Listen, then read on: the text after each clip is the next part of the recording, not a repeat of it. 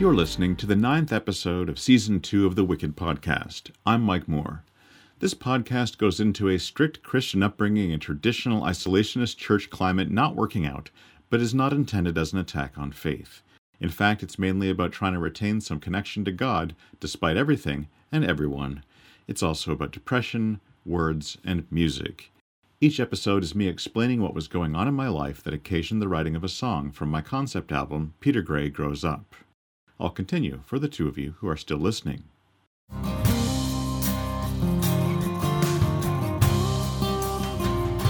Episode 9 The End. I've mentioned how when I started to meet new brethren friends, and some of them drank and smoked, it was prophesied that I would certainly become an alcoholic and smoker too. This did not happen. It was also direly warned that if we entertained ourselves freely in this wicked, wicked world, and wandered through our lives at liberty, without ensuring we were meeting the brethren expectations, that the Lord would speak, and we all knew the Lord spoke through death. My experience being raised in the brethren gives me this outlook. Expectations matter. If your expectations are too high for a movie or album or something, the best it can hope to do, if it is very successful, is to possibly meet your expectations. With age comes the experience of sequels sucking, of people who used to treat you well ignoring you or getting passive aggressive, of your favorite things not holding the same level of interest forever.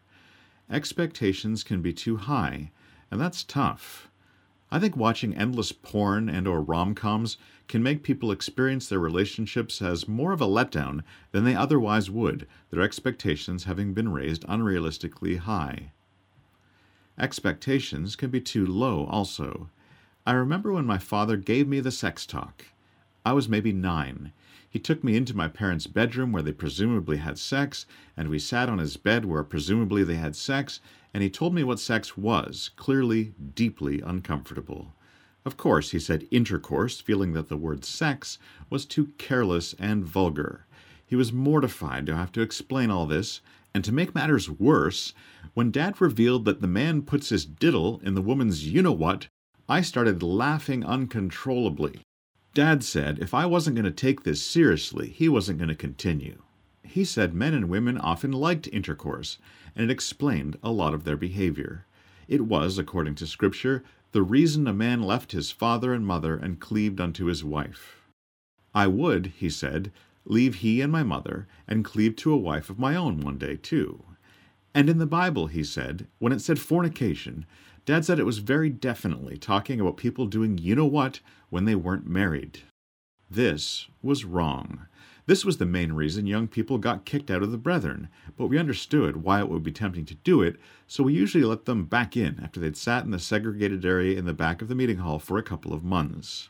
Then he explained to me that this is why women have to be so careful around men and about how they dressed and so on. You see, he told me, women have to say no because men can't. Wow.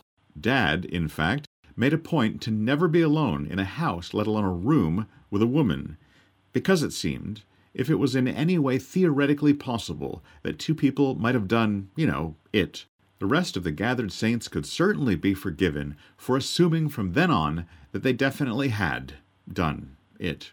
Well, I grew up to think two things on that subject. First of all, I know it might make people doubt my virility to say it, but we men actually can say no to sex. We totally can. Even with women who totally do it for us, so to speak, who we're totally into. Women we want to see if they are beautiful inside and out. Turning down bad idea sex or wrong time sex or ethically insupportable sex is not only something that women can do after all. I was raised with expectations for men that were too low. I have on numerous occasions said no to women who, though sometimes very pleasing, were incredibly bad ideas for a multitude of reasons. Another thing, what a way to raise a generation of little rapists, lowering little boys' expectations of whether they have any control over whether they initiate and in fact continue sexual activity at all, telling them control isn't possible for them, that they have no say over their own bodies. Viewing women who act or dress sexy around you without your consent as doing some kind of an assault on you. I wonder if this spilled over into other areas. We were all told, of course, that if we ever smoked or drank or did drugs, we'd be instantly addicted and probably would end up dead. I had to wonder how many people tried cigarettes out of curiosity, assuming they were now addicted to them, and this became a self fulfilling prophecy. I wonder how many guys told girls they couldn't stop because they were real men. I wonder how many teens had never grown up in an environment where people drank a single glass of wine or had a single beer, so the first time they got their hands on alcohol, drank enough to get sick because A, they thought it was how it was done, and the point of it to begin with, and B, because they assumed moderation wasn't really possible if you were enjoying the effects of the alcohol at all. How hard did brethren teens who strayed try to keep from becoming complete train accidents to begin with? They'd been told they had no control over this outcome at all. And is there really any better way to get attention and annoy your parents than screwing yourself and your life up royally? The strictest branch of Plymouth Brethren I know is the group we call the Taylor Hales Brethren, who suddenly dropped the we take no name but Christ's precious name doctrine relatively recently for tax and copyright reasons, and are now the Plymouth Brethren Christian Church. I feel the Plymouth Brethren Christian Church connects with people from local communities to businesses and outwards as we touch the lives of so many people in so many ways.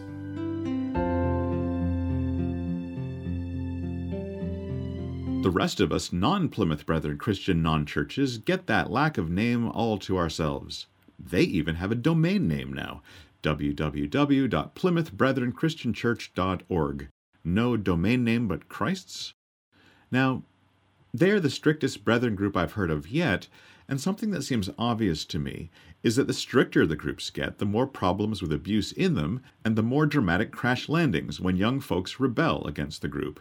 The more ironclad and invasive the control structure, the more poorly the individual seems to operate once they tear themselves free from it and go lurching rudderlessly around town at high speed. I am plagued by a fairly rich tapestry of memories of my past, evidently, far from all of which are pleasant ones, though I do not claim never to forget or misremember anything, of course. Psychiatrists, though, report two predictable problems for folks who were, like us, raised in what are tactfully called high demand groups. They don't like to use the C word. The one problem commonly seen is severe memory repression, with leavers being unable to think about or remember a whole lot of their childhoods and upbringings. For that reason, podcasts like this can be something that one person told me I couldn't listen to for more than a few minutes. It had functioned to prime that pump that threatened to drown the woman in question in thoughts and memories and feelings she'd spent decades carefully never having. The second problem for people like us, according to the psychiatrists, is that we have a difficulty forming and maintaining lasting social connections. We tend to be guarded and suspicious and protect ourselves, not expecting anyone to want to really get to know us well. We expect to get rejected and shunned, and we tend to reflexively use dividing from people and groups even more regularly than my own assembly as a whole did internally and collectively we were raised to be experts at separation rather than connection. I don't have a lot of trouble remembering things, but I think I am typical in not managing to do whatever it takes to keep friends and love interests around for too too long. My indoctrination and my fighting against it and deconstructing it do not always make me easy to understand, deal with, or relate to. I'm difficult. And like I said earlier, there were grim prophecies bandied about that if any of us ever left our group, we would not prosper, we would not be blessed. God would speak to us. And as we knew, God speaks with death. I don't think that made our lives any easier, certainly not our dating lives. And brethren folks tend to overdo things they're not supposed to be doing at all.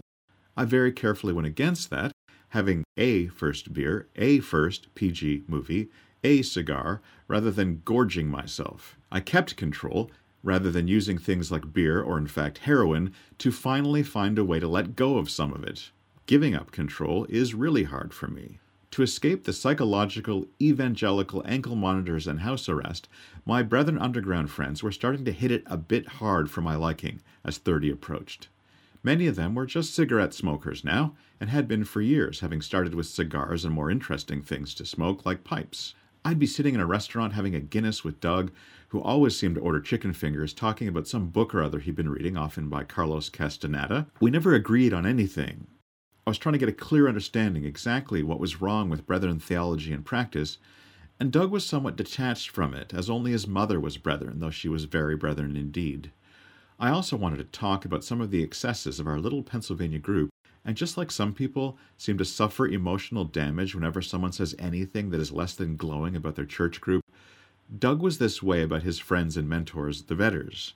We'd sit in an Irish pub drinking our Guinness, Doug would eat his chicken fingers, and then he'd self mockingly say, Huh, I forgot I smoke, when the cravings hit him. I have always gone outside with smokers. I don't smoke, but if there's anything smokers do right, it's go outside more often than I do. So I use them as a reminder to go outside. I often went outside with Doug. But even thinking about the Vedders in a negative light seemed to upset Doug on a deep level, and he quickly changed the subject. Pot was a bit of a thing for some people in our Brethren Rebel Collective, but alcohol was all it took to really tear our circle up. What used to be exciting, fun get togethers and vacations where we talk about the Bible and the division and movies and music and art and things like that were increasingly marred by the erratic behaviors of a few who were getting raging drunk and taking all of their significant psychological baggage out for a walk in front of everyone not fun. Kind of like someone unexpectedly dragging a rotting dog carcass through the living room at a fancy dress party and dumping it in the punch bowl. I didn't smoke, and I never really drank much. Too much of a control freak for that. I do remember how Nathan just kept buying everyone drinks, and how hard it was to avoid getting drunk if you were out with Nathan you had to nurse your drinks like a mother of triplets, and even then, if you went to the washroom or something, leaving your drink unattended, you'd generally find another one sitting right beside it when you returned. It was a contest for me to drink as slowly as possible, and Nathan or Mark to buy me drinks anyway, as quickly as they could. He could always find the holes in the bottles, even with a blindfold on. Never kept his seat on the wagon rolling off like a rolling stone. I went down one time to go see John Gorka play in Bethlehem, Pennsylvania, not far from where the Vedders lived. John Gorka had gotten his start as a busboy at Godfrey Daniels Coffee House. He wrote songs about the regulars and eventually started getting up on stage there. When not in Bethlehem, Pennsylvania, John often says on stage that the Pennsylvania Bethlehem differs from the other one in having fewer mangers and absolutely no wise men.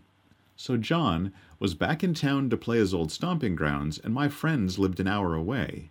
I knew all of his songs word for word, many of which lyrics referred to people and places right around where we were. I sat in the front row with Nathan, who drove me there altogether too fast in an old 80s Mazda that occasionally spurted radiator fluid out of the ventilation. I know it was an 80s Mazda because I remember the big digital numbers of the speedometer going up to absolutely fictional values. I know it was spurting radiator fluid out of the ventilation because some of it splashed on my ankles. Upon graduation, I stuck around because of Godfrey Daniels Coffee House, and I got a job uh, delivering flowers because uh, I was a philosophy major, so I had I was qualified to deliver flowers thoughtfully. I did that for about three and a half years, and, and I, I met the uh, character in, in, who was uh,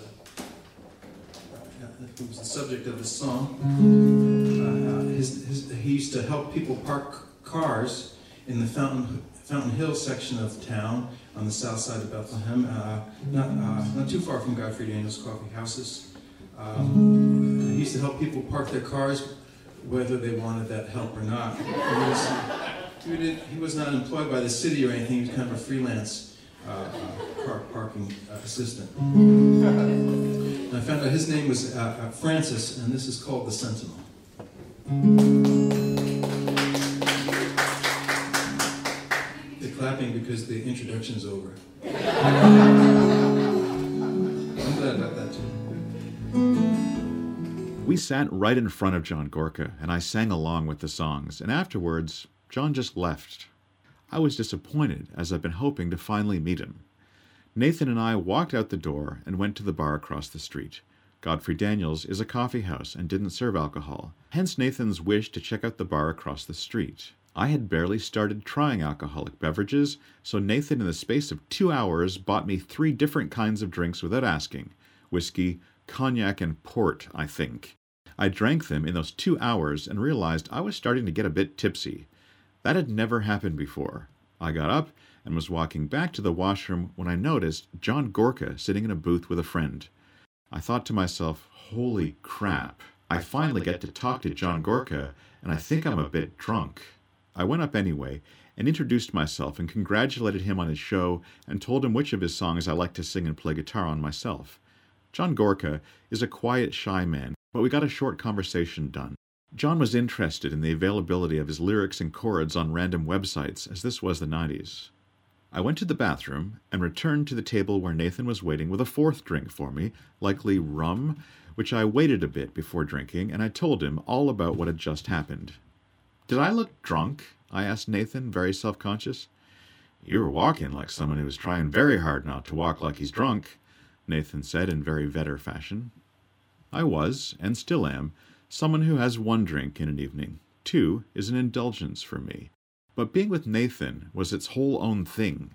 Nathan drove us home at ridiculous speed, more hot antifreeze spurting out of the ventilation. By then, alcohol had really become a constant down there, and I was annoyed by it.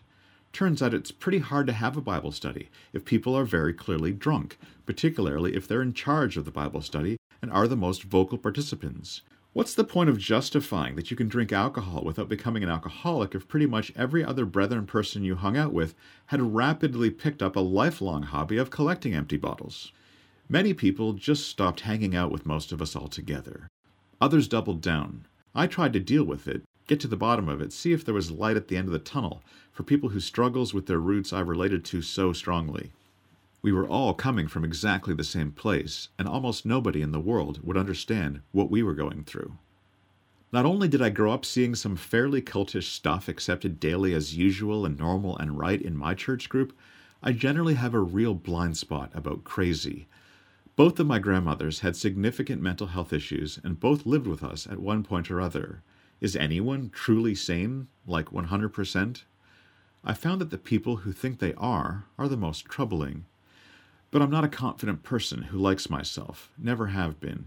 So when I've encountered those people who feel or at least live as if they were fantastic and capable of almost anything, certainly more than just us regular folks, I found this either more than usually fascinating and fun to be around if it's charming and convincing, or starkly terrifying in some corporate ladder climbing cases who are coming off as off and fake to absolutely everyone around them. But a lot of my male friends have convincingly exuded a superhuman confidence and complete lack of self consciousness I have only been able to envy. Girls I have fallen hardest for have been fairly consistently the opposite, more like me. Dr. Freud would be interested to hear that my mother was a beautiful, sweet girl who positively could not believe that someone liked her when my dad bashfully started trying to get her attention, and he found that adorable. I tend to be alone and feel like crap about myself most of the time, yet pretty much always and only do whatever makes sense to me all of the time. That can look very like confidence. I don't do things that don't make sense to me, small talk, for instance. There has been, therefore, an odd comfort and balance at times in hanging out with people who seem to be at the opposite spectrum from me in terms of feelings of self worth. When I met an out of town guy at young people's group in my teens who wasn't quite connecting to others and burned a bit too brightly. I was interested immediately. What made him tick?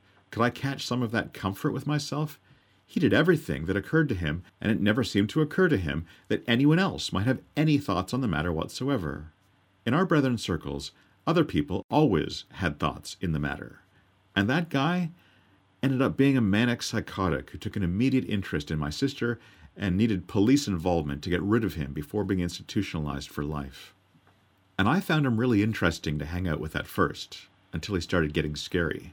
Michael, Mark, and Nathan seemed to never remember to wonder what others might think of anything they did or said. When people were troubled by them, this seemed to entertain them. Doug and I could only aspire to a better level of comfort with ourselves. I've often worked jobs where I've tended to hang out with the person who had the biggest ego, or at least seemed to. Again, tried to catch a bit of that confidence and self assurance secondhand oh, I'm going to do whatever I think I should nine times out of ten, but I'm going to be entirely unsurprised if I'm resented or downright punished in some way for whatever it was, especially if it works out well. So, my American brethren friends back in the day were getting flakier and flakier.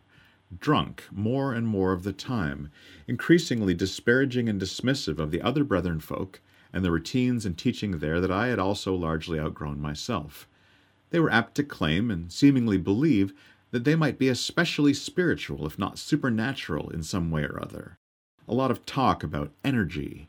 If you want me to think you're wise and spiritual, just drop the word energy along with positivity and vibes into your sentences, and I'm going to be using my positive energy to politely exit that room and the flaky vibes therein. But the behavior of my wounded bird, mostly ex brethren friends, got more and more confidently erratic and gleefully out of control. They were like speeding locomotives that had decided to be cars instead, and were jumping the tracks one by one and rushing down the main thoroughfares of the town. We were raised to need those tracks to steer us at all, to keep us going straight, straight to meeting, and nowhere else. Now everything was flying to pieces. There were a lot of car accidents and near car accidents. Bill was very annoyed when Doug and Michael came to visit us in wintertime, but due to a big car accident in the snow they had, they had to stay longer than was polite while the car got extensively fixed. Troy had been in the car with them at the time. They could all have been killed. Doug didn't need to be drinking to get in these car accidents either. They just seemed to always be happening to him, completely sober, repeatedly. My sister told me last weekend that when she was visiting in the States one time, smoking a cigarette which she never did at home, Nathan, generally viewed as the black sheep of the family, came up and said to her, Go home. Go back to Canada. When you come down here, you become us. We're a bunch of cigarette smoking drunks. You don't have to be this. Go home. And she did eventually. But drinking was increasingly at the heart of what was going on, and many of us were increasingly relegated to the fringes of what was going on if we weren't drinking like that. It was increasingly a traffic accident we were in the car or two behind. I've heard this kind of lifestyle train wreck, what our brethren called shipwreck, is even worse for Taylor Hales leavers, for whom the culture shock and sudden freedom to choose the direction of their own lives is far more severe. Um, everything was so different for me than what I thought it would be that um, I took that whole period of time to adjust just to simple things, using a TV remote, um, going to a restaurant. I'd never done that before. I didn't know um, how things worked or what I should or shouldn't do. It was completely foreign to me. For all too many of them, it is straight to serious addictions to hard street or pharmaceutical drugs, prostitutes, and gambling. A lot of tragic accidents, too. There are too many suicides among these people way too many of their stories when you're talking to them end with, and of course he's dead now. When I've spoken to Taylor Hales leavers, their stories are horrendous. They can't remember all manner of things about their own lives, and substance abuse is almost always a part of these stories after them being disowned by their church and families if it wasn't already a problem before that. When Matt's dad died two years after he left the church, he was banned from the funeral service and forced to stand 20 metres away from Brethren members during the burial. I wanted to be right there. I wanted to be with my family. I wanted to grieve with them. One huge difference in Taylor Hale circles as compared to our own Tunbridge Wells brethren is that we were teetotalers, frowning sanctimoniously on all alcohol consumed outside of the breaking of bread Sunday morning. This is not how the early brethren behaved in the Victorian era, when drinking in moderation and smoking were considered proper accompaniment to discussing the Bible and part of being a good host. The Taylor Hales group has for generations had a deep seated culture of alcohol abuse. It's something they joke about fairly freely. This is mainly because its elders have traditionally, rather than punished members who had alcohol in their homes, punished homes that didn't have whiskey ready when elders paid an official visit. The Taylor Hales brethren have generally been based in Australia. Unlike our group, they have an official group leader, Bruce Hales, called their Man of God, whose word is treated as infallible. And where many of our brethren were involved in business and were good with money, in the absence of worldly entertainments, Taylor Hales folks seem to be almost 100% about money. They work together globally and have a powerful business presence worldwide and have taken extraordinary steps in recent years to evade clampings down on their tax exempt status. So there was no TV, there was no radio. It's now called the Plymouth Brethren Church. Traced back to England in the 1800s, it spread to 18 countries with tens of thousands of members worldwide. The church controls most of the wealth, investment, and real estate of the members worldwide, and they ensure they acquire a lot more wealth with it and don't pay taxes as a charitable organization or church. Problem number one with that was that so long as they insisted, as brethren groups do, that they were not merely a church, but in fact were God's chosen people, divinely gathered to his precious name, they'd have to pay taxes. Churches don't have to pay taxes. God's own chosen people, divinely gathered to his precious name, do. So, they suddenly declared themselves a church. Then, they needed a name. So the long held doctrine of taking no name but Christ's own precious name went out the window purely for tax reasons. The second problem was that it was pointed out that they wanted official status as a charitable organization, but not only did they do no charity work in any community whatsoever, they actually forbid their members eating and socializing with any non members at all, including the poor, and non members weren't even allowed to attend their services and events in their gated meeting halls with segregated plumbing, I'm not kidding, from surrounding buildings with no windows in most cases, so no one could even look in and see them do church. How exactly is charity, quote unquote, supposed to work when non members aren't even allowed in the door? How can you claim to be feeding the hungry when the church forbids you to eat with them? When it was announced in Britain that the Taylor Hales Brethren were under investigation as to the legitimacy of their claim to be a charitable organization, they suddenly formed several highly publicized, well funded charitable organizations for show that feed people while carefully not eating with them and just as carefully paying to be reported on in the news with pictures of them holding those giant checks. The Brethren community engages in many activities as part of a commitment to the public good. The Rapid Relief Team, or RRT as it's known, is on call 24 7 to provide emergency workers at major incidents with hot food and refreshments. Problem solved. They did get caught rigging local elections financially through bribery, though their own members are forbidden to vote. They generally lean conservative but financially support anyone who's going to accommodate their tax free status and financial dealings most. Officially, a charity organization. But if you leave, your own parents aren't supposed to talk, let alone eat with you. Your wife is to divorce you, to separate from your evil as an official wicked person. She, and therefore the Plymouth Brethren Christian Church, get at minimum half of all your stuff. You're not allowed to see your kids, and you're now out of a job and have lost all of your investments and business connections. Are you allowed to have contact with your family? Um, I don't think it's a case of am I allowed to. I think it's more um, will they talk to me? Um, they're under a lot of pressure not to talk to me um, from the church, and also the, I suppose you could say, the indoctrination um, that the Brethren have um, to not talk to people who have left. Um, in some ways, they're effectively not there. Or they've effectively died, Yeah. um, but you know they're there, but there's just no recognition.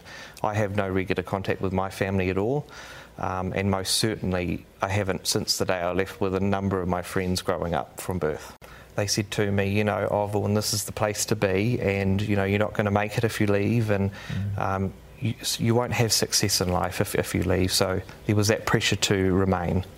A Perth man's revealed the heartache of seeing his family torn apart by what he believes is an extremist cult.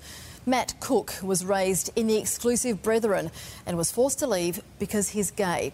He has bravely shared his story with 10 News First. If I had grown up in an alcohol soaked Taylor Hales Brethren assembly in a Brethren only school, forbidden to hang out with anyone non Brethren, I would be a whole lot worse off than I am today. It's very controlling. You know, you're kind of watched every step that you take. You know, everything, every decision that you make, you have to get approval for. There's dress codes. There is you cannot eat with, you know, with other people who are out in the world. I've been in contact with many Taylor Hales leavers for one of the books I wrote, and it really gave me perspective on how much worse my lot could have been. And I've also spoken to people who've left the Catholic Church, the Mormon Church, and the Jehovah's Witness Church, and have heard stories that are way too similar to my own. Now, naturally, members of the PBCC would deny much of what I have just said about them and what's said on the news, especially if there were cameras rolling, and admittedly, as they do not speak to non members about these issues and do not give comment on the news unless it's strictly controlled by them, my information is coming from various books written, television interviews given, and my own interactions online through email and Zoom chat with various former Taylor Hales exclusives. Dissatisfied leavers. I feel the Plymouth Brethren Christian Church connects with people from local communities to businesses and outwards as we touch the lives of so many people in so many ways. I remember them saying this would be easier for us if you had died. I'm sure that people in my own group would also say that as I am negative about our group, my opinions ought to be dismissed too. It's simple. A positive person is being fair and honest, clearly, and a negative person is mean spirited, bitter, and dissatisfied, and should be therefore disbelieved as someone who never fit in properly or was happy in the happy little group anyway. You have to consider the source, the word right from the source would tell you. And negativity equals bias, while positivity equals sincere honesty. So, like I said, right through my 20s, starting before the division and continuing long after, our brethren young people were experimenting with cigarettes and movies and drinking beer and fooling around and secretly getting tattoos and other forbidden things, and people disrespected us, resented us, and prophesied that the Lord would speak to us through death. And all through that time, like clockwork, bad things happened to us. There was an unbroken run where a young brethren person with some tenuous connection to me and people I knew died every year, just like they said. Rose was a very sweet girl, the kind of girl everyone I ever talked to really liked. I met her several times.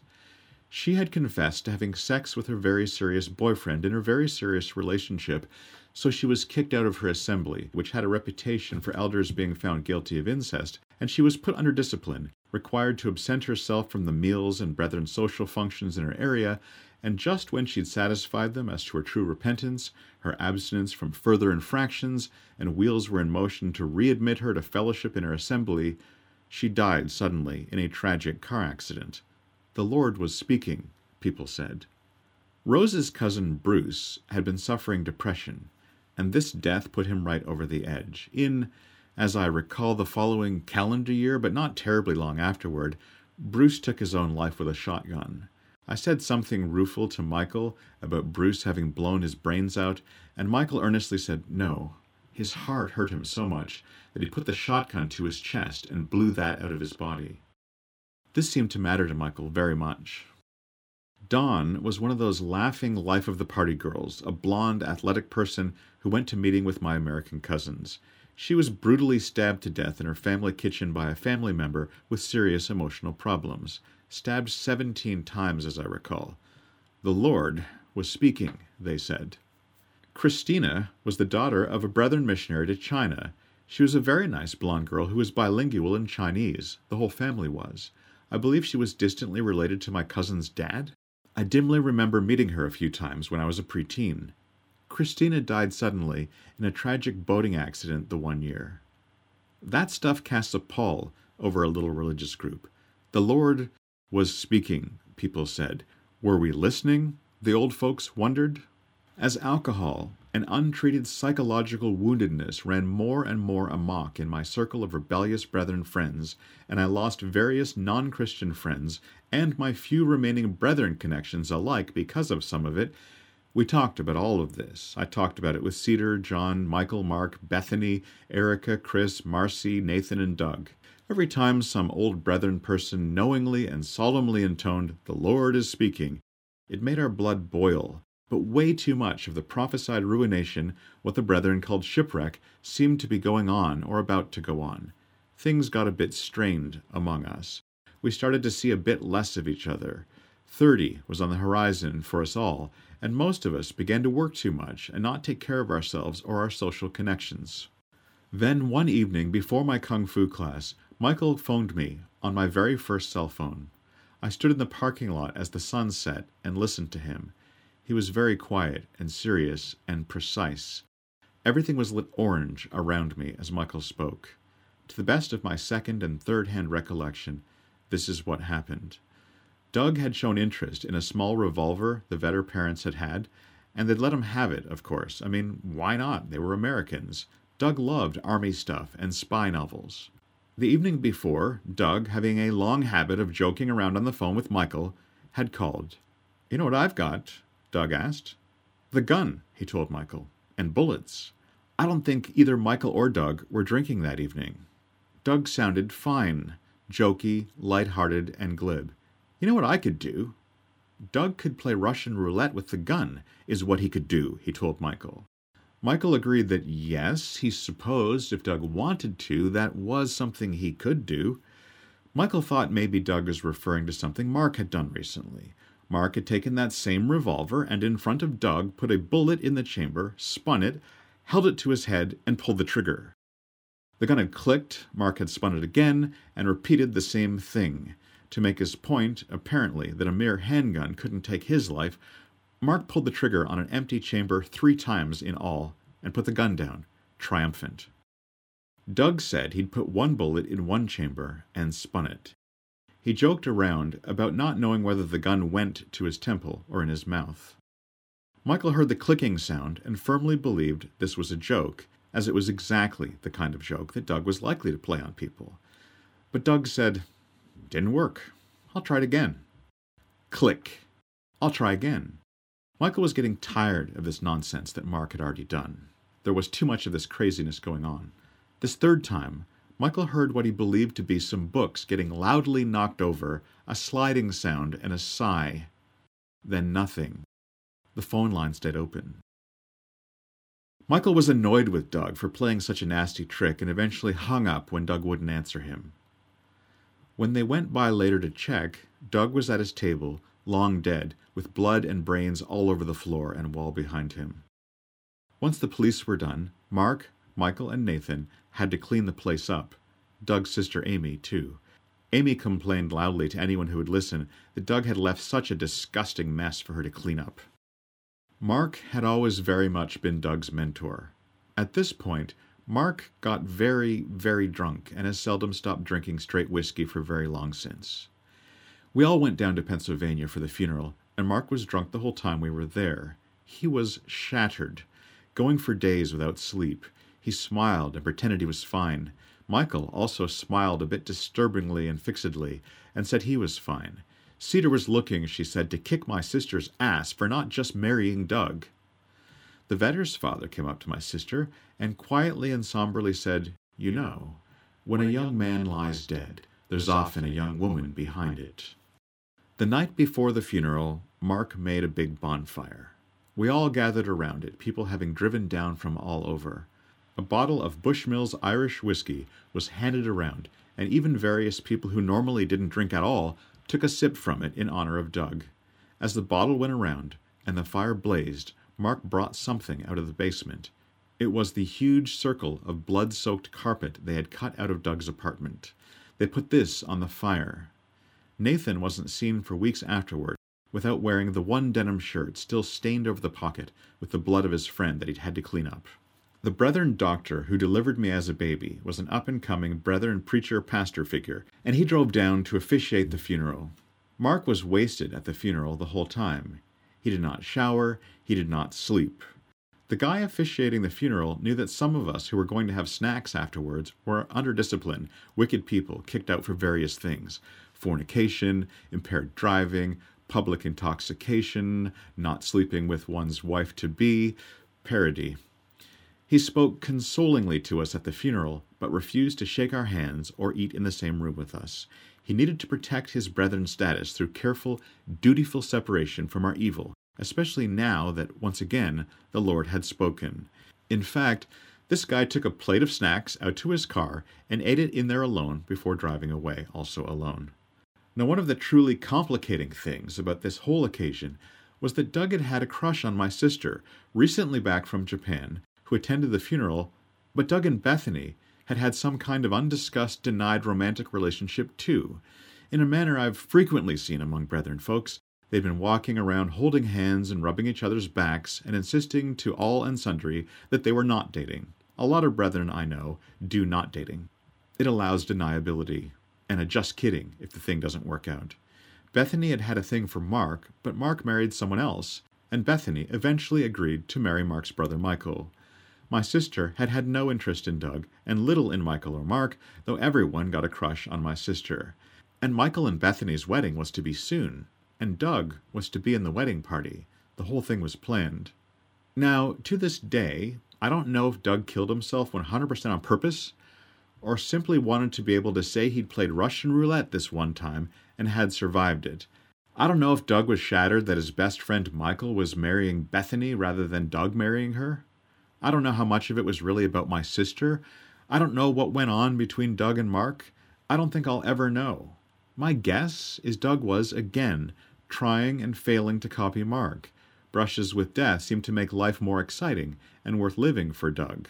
We were all raised with a strictly enforced Bible blandness, and many of us sought intense experiences to a troubling degree. All I know is that while getting ready for the funeral, we were also getting ready for a wedding. Drunk Mark helped Bethany alter her wedding dress and did everything he could to single handedly make sure everything about her wedding was going to be perfect. Mark threw himself entirely into this one thing. He didn't shower, he didn't sleep, he didn't stop drinking bottle after bottle of whiskey ever. There always was a lot of pseudo Christian spiritual talk in our circle, and John started in when we were sitting around before that bonfire. Doug had loved us and had been a master strategist, John said through sobs. Doug had perfectly chosen the exact moment to give us this precious gift. Doug knew that our group had been drifting apart lately, had been having its troubles, and Doug had done what he knew was the only thing that would truly, forever, help bind us together, join us in healing over this. Stuff like that. It was very garbled, an attempt to reframe all of the sad situation, to put what the police called a death by misadventure into a heroic narrative, to put a positive spin on it. John was struggling. We all were. I wasn't buying a word of what John said. It gave me no comfort at all. You can kick the boy out of the cult, I thought, but you can't kick the cult out of the boy. And this was some cult shit. Stuff we were inventing ourselves, too. And I knew somehow that after a brief coming together to mourn Doug, that in most ways this was the end of our little group. It's been years since I've seen any of them. I did my 40s, my MS diagnosis, troubles at work, loss of a beloved cat, and several failed relationships and friends who took their own lives, all without them to lean on even digitally. But that dark week down in Pennsylvania, I had written a song, the song that's featured in this week's podcast. I recorded it back then. And before the bonfire, I got an acoustic guitar and sang it for the room. I don't think people liked it. The lack of pseudo spiritual mumbo jumbo, the lack of putting a positive spin on what was for me a tragedy, when they all clearly thought that view of it entirely inappropriate and wrong headed. The unvarnished frankness, the expression of genuine loss. That's not what we were doing there then. But it was me, again, not fitting in. Stubbornly, not doing what everybody wanted. Before I left, Michael's father took me aside and told me that now that Doug was gone, I was the new Doug, and I had to step up. I didn't know what that meant, and I'd just lost someone close, so I chalked it up to more Pennsylvania craziness and went home.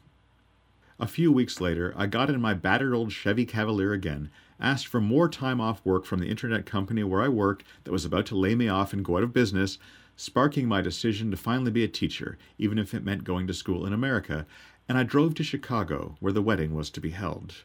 I'd been asked to consider not attending the wedding ceremony itself, as the guy who'd refused to eat with us at the funeral he officiated was refusing to eat with various of us at the wedding, too. I was predictably difficult rather than accommodating and understanding. I said I didn't mind, at all. In fact, I wouldn't come at all. That would really be simplest. Well, that wasn't the deal. I was supposed to come, not attend the wedding and reception because I was a wicked person, and then hang out with the happy couple and our friends afterward. We somewhat less brethren folks were all of us still very young at this point and unsure how to best balance difficult relatives, weddings, self inflicted gunshot wounds, and excommunications. It was all very new to all of us. When I said I wasn't going to bother driving down to Chicago to a wedding ceremony I wasn't allowed to actually be present for, I was told that I was actually welcome to attend. And so I did. I was asked to bring one of the samurai swords my sister had gotten me from Japan to the wedding to be used to cut the wedding cake, so I drove it on down there across the border. When I arrived, things were fairly off. Mark had degenerated further since I'd last seen him, still walking around wrapped in his blanket with a bottle of whiskey hidden under it, unwashed and not sleeping, still putting the finishing touches, seemingly single handed, on Bethany and Michael's wedding ceremony. My cousin was there and asked Mark how he was. Mark said, Far too busy to waste time standing around talking to the likes of you. Bethany was beyond stressed and visibly grieving the loss of Doug, who'd spent a summer living in her parents' basement a few years before, when they'd been pretty seriously not dating. The night before the wedding took place, Mark, incoherent and seemingly delusional, tried to jump off the roof of the hotel. He had to be talked and eventually tackled and wrestled down safely. I wasn't there. I wasn't part of that inner circle anymore. I was someone to keep things from. I couldn't be trusted not to tell, or in fact podcast things of this kind. Thing about me is, if you share a secret with me, I'll keep it. But if you keep a secret from me, I'll probably share it in a podcast. It has something to do with mutual trust, given and shared. The Vedders are bohemian and arty to the nth degree, so the wedding ceremony was an elaborate performance. People wore extravagant costumes. The wedding party was made up of an odd mix of worldly and brethren people. Almost everyone in the audience standing in front of the stage upon which the wedding ceremony took place was given lines to say at certain points, and Bible verses to read out, and so on, even if they were atheists. My sister, a wicked person under discipline, was up on the stage, part of the wedding party, because of how close friends she was with Bethany. She read a poem for the bride and groom. I, a wicked person, was in the audience, like Mark, and like Mark, given no part to play whatsoever, apart from furnishing the wedding sword. I stood next to someone I didn't know, and he had a line to say. I had no role at all. This felt odd, as though I was clearly not Michael and Bethany's closest friend. At the time, they certainly were mine but their closest friends were up on the stage with them. Doug was in the wedding party, though. I may have been deemed the new Doug, but after Marty played the accordion and sang a song for the bride and groom, after George played guitar and sang a song for the bride and groom, and after I stood in the audience and sang nothing for anyone, either because I was a wicked person or because I didn't make the cut in terms of friendship, it was time for Doug's part in the ceremony. I never wrote The Bride and Groom, a song, though I normally would have, because I knew I wouldn't be allowed to sing one. It was causing a great deal of drama that I was intending to eat supper with everyone, just like Bethany's twin uncles, alike wicked persons, one for recording the brothers' meetings. I don't know what the other uncle had done, but he took his own life some time after the wedding. On this day, though, they were both there, much to the chagrin of the guy who delivered me thirty years earlier, and officiated Doug's funeral a month earlier. That guy also happens to be another of Bethany's uncles. When I attended his son's wedding the following year, he had to shake my hand because he was the father of the groom and in the wedding party. But it was time for Doug's part in the wedding ceremony. All the lights were put out apart from a single spotlight shining down on an ordinary chair that sat alone in the middle of the darkened stage. It got suddenly startlingly silent, as we didn't know what was going to happen. And then the PA thunderously blasted Stryper, with Michael Sweet singing Battle Hymn of the Republic, and it was triumphant, beautiful, and powerful. It was perfect.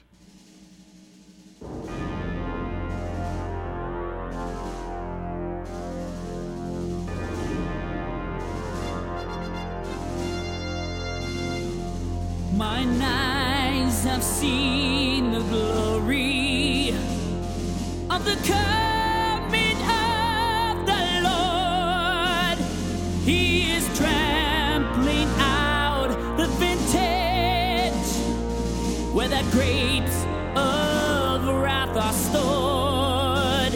He hath loosed the fateful lightning of his terrible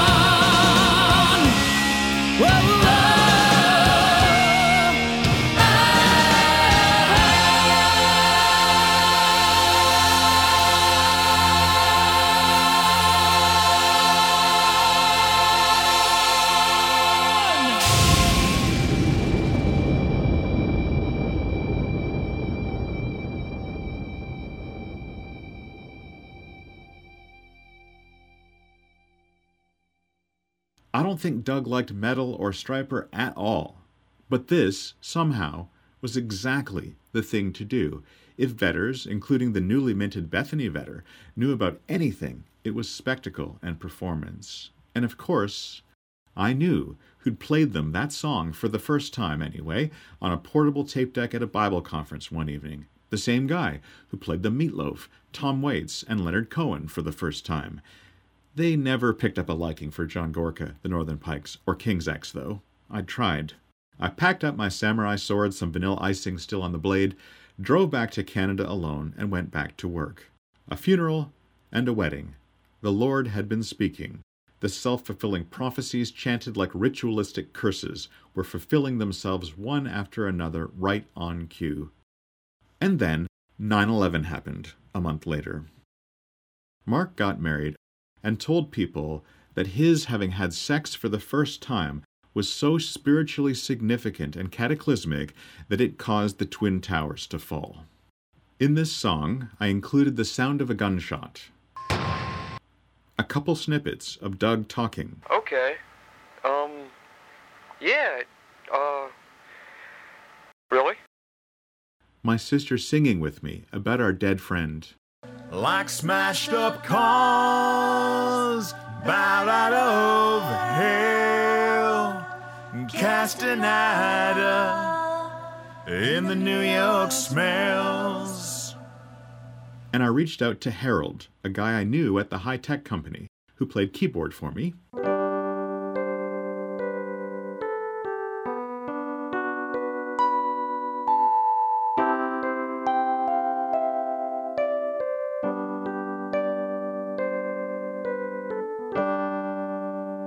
Lent me a 70s synth of some kind that I made white noise with.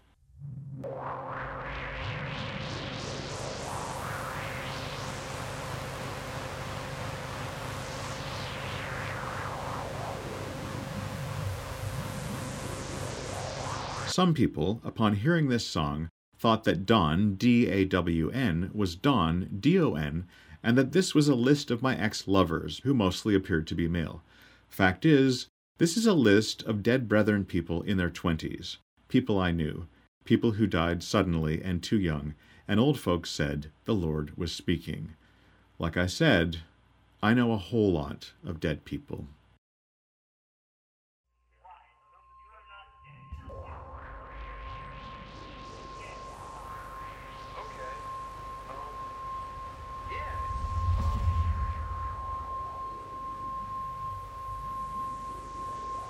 My short life, seen too much death from a crushed out spirit or a cut off breath. I find it hard, so hard to weep. But news like this cuts me down deep. We could not agree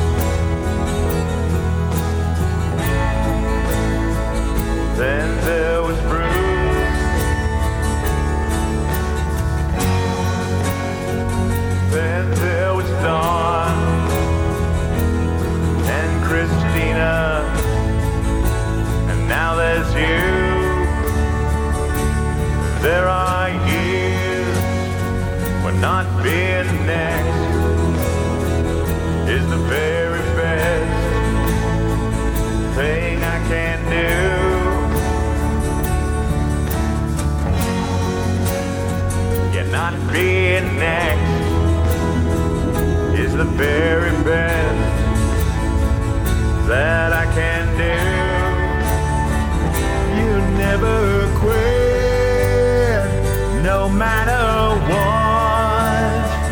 Head banged on doors, other people shut.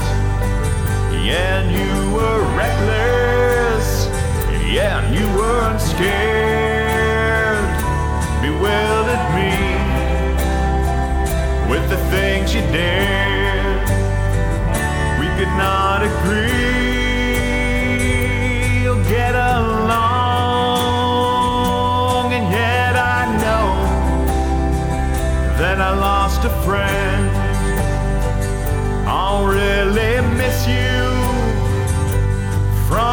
Now on for many things. This is the end. This is the